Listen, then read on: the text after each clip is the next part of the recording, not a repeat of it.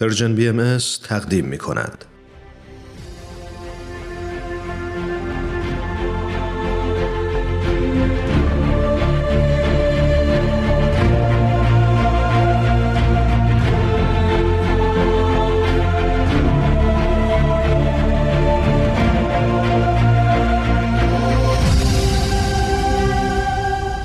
چشمه خورشید نگاهی به آثار حضرت باب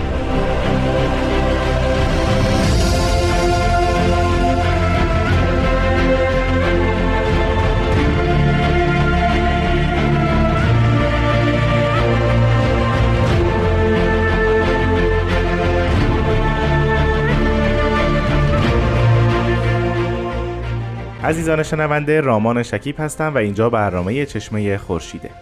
ما در برنامه چشمه خورشید به معرفی و بررسی آثار حضرت باب شارع دیانت بابی و مبشر به ظهور حضرت بهاءالله می‌پردازیم. مهمان ما در این برنامه جناب استاد بهرام فرید هستند و ما رو در این راه یاری می‌کنند. با ما همراه باشید.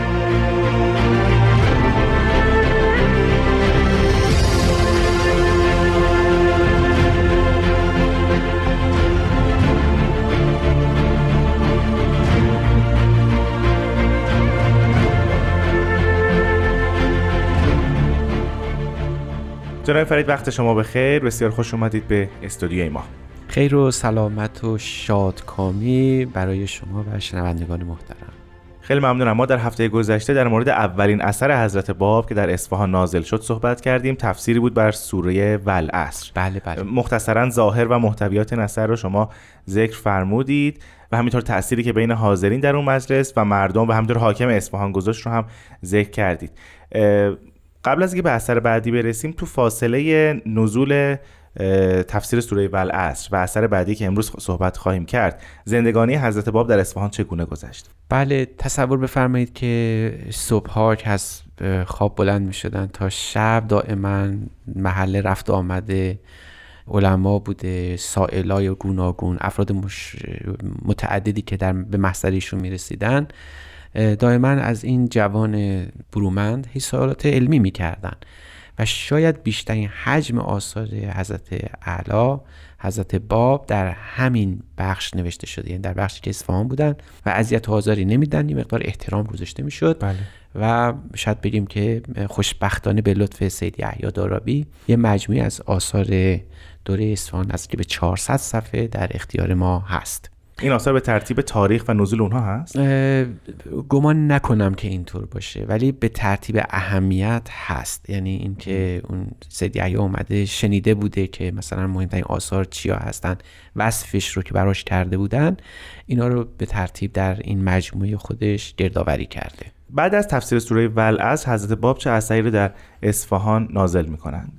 در واقع خبر این مجالس شبانه حضرت اعلیتون ده 15 روز اولیه به گوش منوچرخان می‌رسه و خود منوچرخان تصمیم می‌گیره شخصا به حضور ایشون در یکی از این مجالس برسه خود منوچرخان معتمد دوله یه حاکمی است که اصل گرجی داره و مسیحی و حتی ادعای اسلام هم کرد یعنی تشرف به دین اسلامش هم چندان مثل این که محکم نبوده اونجور که بله. خودش بیان می‌کنه و ایشون به حضور حضرت باب می‌رسه و پس از اینکه متوجه میشه که اغلب گفتگوها بر سر مسائل علمی است اونجا میاد اون سوال اصلی خودش در قلب همیشه وجود داشته مطرح می‌کنه و اون اثبات نبوت خاص است. یعنی اینکه چرا حضرت محمد بر حقه؟ اگر بخوایم ساده بیانش بکنیم. این سوال رو از حضرت علا می‌پرسه. صرفا راجع به حضرت محمد این سوال می‌پرسه یا راجع به همه مظاهر ظهوری بله اینجاست که در اصطلاحات اسلامی مخصوصا در کلام شیعی و کلام متزله به دو اصطلاح بسیار معروف برمیخوریم. یکی اثبات نبوت عامه است یکی بله. اثبات نبوت خاصه. منظور از نبوت عامه یعنی همون استدلال بر حقانیت همه مظاهر ظهور که در دیانت باهایی ما از او تعبیر می‌کنیم عالم انسانی محتاج نفسات روح القدس است. یعنی اینکه باید همیشه یک پیانبری برای یک مسئله ظهوری شخصی واسطه بین خدا و انسان برای انسان بیاد. خب این اثبات نبوت عامه دلایل لزوم ذاتی حیات هست آفرینش هست به این فیض الهی. او از این سوال نکرده چون بکراند قبلی او مسیحی است و می‌دونسته که مظاهر ظهور همیشه هست. اما سوال از اثبات نبوت خاصه میشه. یعنی حالا ما فهمیدیم که مظاهر ظهور باید بیان. حالا کی گفته یا چجوری فهمیدیم که مثلا حضرت محمد اون پیامبر برحقه؟ پس بنابراین صحبت از حقانیت خود حضرت محمد شده. نام اثری که حضرت باب نازل می‌فهمن و خودشون ذکر می‌کنن در آثارشون دقیقا همین اثبات نبوت خاصه است بله. اسم اثر فرق می‌کنه؟ اون نسخه که ما داریم می‌فهمن رسالتون فی اثبات نبوت الخاصته بالعقل لامعه یعنی اثبات نبوت خاص حضرت محمد رو انجام میدیم به مدد عقل روشنگر عقلی که فرهیخته است و فرزانه و تهذیب شده. بعد بسم الله الرحمن الرحیم الحمدلله الذی جعل تراز الواح کتاب الازنه تراز نقطه یعنی حمد خداوند رو برای اینکه شروع این اثر رو زینت این اثر رو حرف نقطه قرار دادیم و بعد راجع به نقطه و مراتب اون صحبت کردن و بعد به ادله در اثبات ظهور پرداختن. جناب فرید تاریخ نزول این اثر واضح هست برای ما دقیقا؟ اگر تصور بکنیم که مثلا توی ده دوازده روز اول بعد از اظهار بعد از ورود به اصفهان اون تفسیر ولعصر نوشته شده و این تأثیری داشته تا به گوش تا به گوش معتمد دوله برسه و بعد در مجلس حاضر باشه گمان ما این است که در همون ماه اول اقامت ایشون در مجل... در در اصفهان و منزل امام جمعه اصفهان نازل شده. و این اثر در حضور خود معتمد و دوله و, بخ...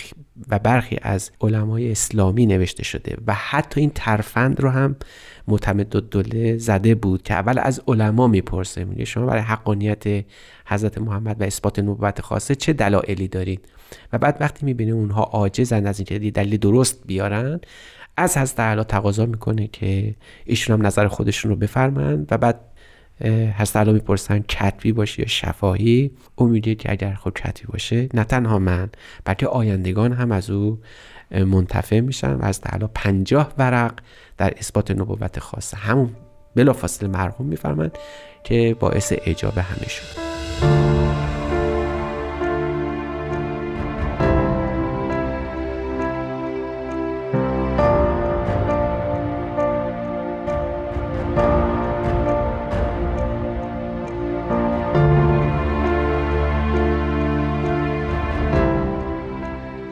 شنوندگان عزیز به برنامه چشمه خورشید گوش می‌دید. جناب فرید بعضی از مزامینی که در اثبات نبوت خاصه نازل شده رو شما ذکر کردید. بله. دیگر چه صحبت هایی در این اثر میشه؟ یه نکته جالب در این اثر اینه که چقدر اعزاز و احترام برای خود معتمد و دوله قائل هستند. لما طلع نور الامر من ساحت عزت حضرت العالی و الجناب المستطاب المتعالی مقرب الحضرت الخاقان و معتمد و دولت سلطان ادام الله زل عنایته علی مفارق رعایاه و و و الی آخر او سوال کرده و ان اذکر بیان از سر الاهدیه فی اثبات نبوت الخاصه. یعنی خیلی احترام بسیار بالایی برای او قائل هستند. ما چنین احترامی را حتی برای نامه هایی که برای محمد شاه یا نخست وزیر او صدر اعظم او یعنی حاج بیز آقاسی بله. داریم نمی‌بینیم و شاید به این نتیجه برسیم که از باب با نگاه کردن و نظر به شیوه رفتاری اونها متوجه می شدن که کی چه قابلیتی داره در درک ظهور این احترام به خاطر اون ایمانی است که بعدها او به امر حضرت باب اوورده بود در آثار حضرت باب در تفاسیرشون ما شاهد این هستیم که هم راجب مقام خودشون صحبت می‌کنن به عنوان پیامبر جدید و نوین و هم راجب اون سوالی که مخاطب کرده بله. در این اثر شما فرمودین ذکری از نقطه شده در ابتدای بله هم بله. و اون عقل لامه و روشنگر و روشنی بله. که داره صحبت می‌کنه راجب اسرار الهی آیا این آیا این مزامین باز اشاره به ظهور خودشونه و یک رابطه ای که هست با خدا یا اینکه نه مفاهیم دیگری دارن از این؟ نه نه دقیقا همینه که نقطه الهی تنها کسی که می‌تونه اثبات نبوت خاصه رو بکنه و حقیقت خود شخص نبی یا مظهر ظهوره. و او خودش تنها کسی است که می‌تونه اثبات بکنه نبوت خاصه به چه طریق و به چه مبنایی با چه ترازویی بر حق هست یا نیست. او برای همین میاد از نقطه شروع می‌کنه. چرا؟ چون نقطه در دو صورت در دو ساحت مطرح میشه. نقطه برای آفرینش که مشیت اولی است و اراده و مراتب بله. هفتگانه که پیش از این صحبتی راجبه شد. یکم نقطه در حین کتابته در کتاب تکوین. به صورتی اینک در کتاب تدوین یعنی نوشتار کلام صحبت هم به گونه دیگه مطرح میشه. پس بنابراین اثبات نبوت خاصه باید به مدد ترازو و محکی انجام بشه. حضرت باب میفرمند این محک و این ترازو در طول هزار سال اسلام برای حضرت محمد صرفا بر اساس معجزات بوده. یعنی میومدن می‌گفتن چون معجزه کرده بر حقه. بله. حضرت الان میفرمایند که اینجا معجزات در مورد مسئله زور تقریبا مستاقی نداره تقریبا معیاری نداره. نه اینکه مسئله زور نمی‌تونه معجزه بکنه او قادر علل اطلاقه او توانای مطلقه اما در شناخت مظهر ظهور مدخلیتی نداره. شما با آسمان شکافتن نمی‌تونید اثبات نبوت خودتون رو بکنید. بله. پس چه چیزی نیازه؟ جنسی که معدیست به خود مظهر ظهور. ترازو است که میشه درست با حرف او او رو سنجید. مظاهر ظهور جز سخن چیز دیگری ندارن. پس بنابراین به سخن بعد اونها رو فهمید. به سخن بعد اونها رو ترازو کرد. میزان کرد. میزان حقیقی میفهمان آیات الهی است.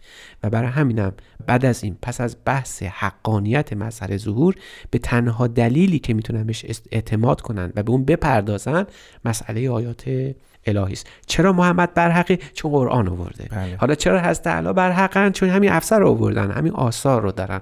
به این ترتیب حضرت اعلی نه تنها اثبات نبوت خاصه برای حضرت محمد کردن بلکه اثبات مظهریت تامی خودشون رو برای شخص خودشون هم در همون مجلس و در دیگر آثار خودشون انجام دادن. جناب فرید من می‌خوام ببینم فهمی که داشتم درسته یا نه.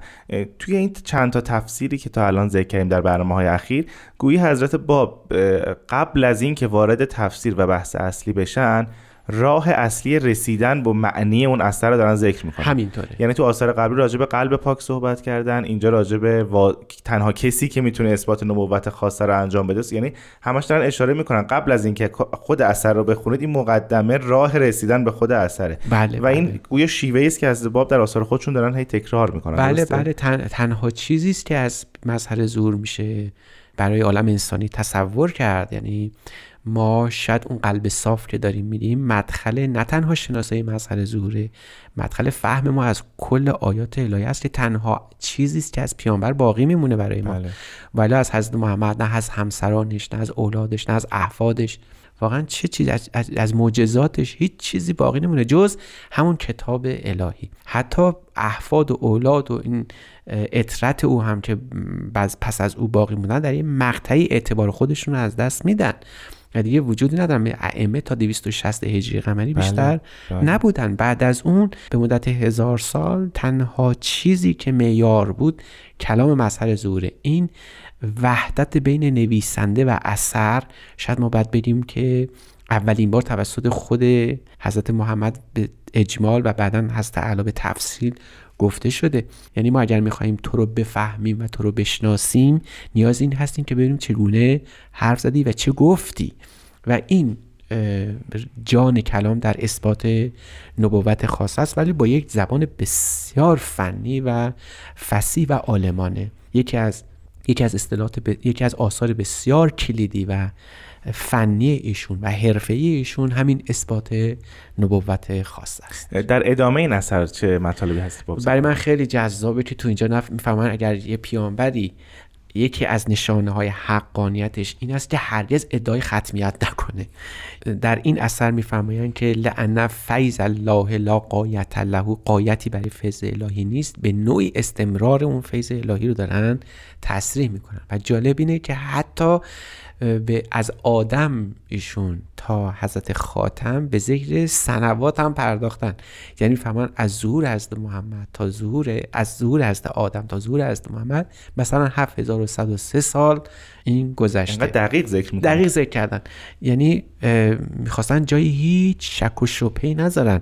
در این که اشراف این شخص به ظهورات الهیه چنان است که تو گویی که همه اینها در یک سطح پیش او حاضرند و داره این یه سطح رو بر ما توضیح میده. و بعد از اون میفرمایند که حضرت محمد به این عبارت مشهور اسلامی قبلا سخن گفته بود و خیلی بهش اعتقاد داشتن. اینم ذکر فرمودن. لذا کان محمد رسول الله و خاتم لما سبق و الفاتح لما استقبل. یعنی حضرت محمد خاتم است بر آنچه که گذشت شروع آنچه که قرار است که بیاید. و بر همین هم خود حضرت اعلی هم به همین زمینه و به همین حقیقت قائل بودن که ظهور ایشون آخرین ظهور الهی نیست. بله. و اتفاقا ظهور بعد از ایشون از خود ایش ظهور ایشون هم بالاتر و عظیمتر و ابهاتره.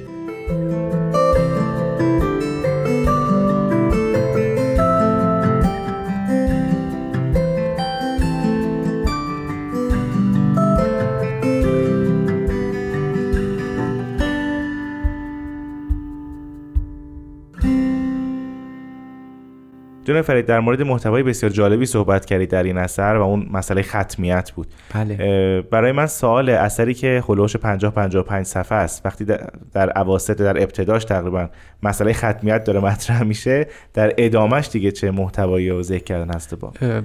خیلی خیلی عجیبه که از تعالی نه تنها به مسئله میزان فهم ما از حقانیت مسئله ظهور پیامبر خدا حضرت محمد اشاره می‌کنن اما در این حال هم قافل نیستن از اینکه فکر کنن اون مخاطبای ایشون کسایی که اصلا می‌شناسن پس از معرفت به مظهر ظهور از بقیه شونات مظهر ظهور می‌تونن هزاران هزار کمال الهی و هزار فهم دیگری به دست بیارن بله.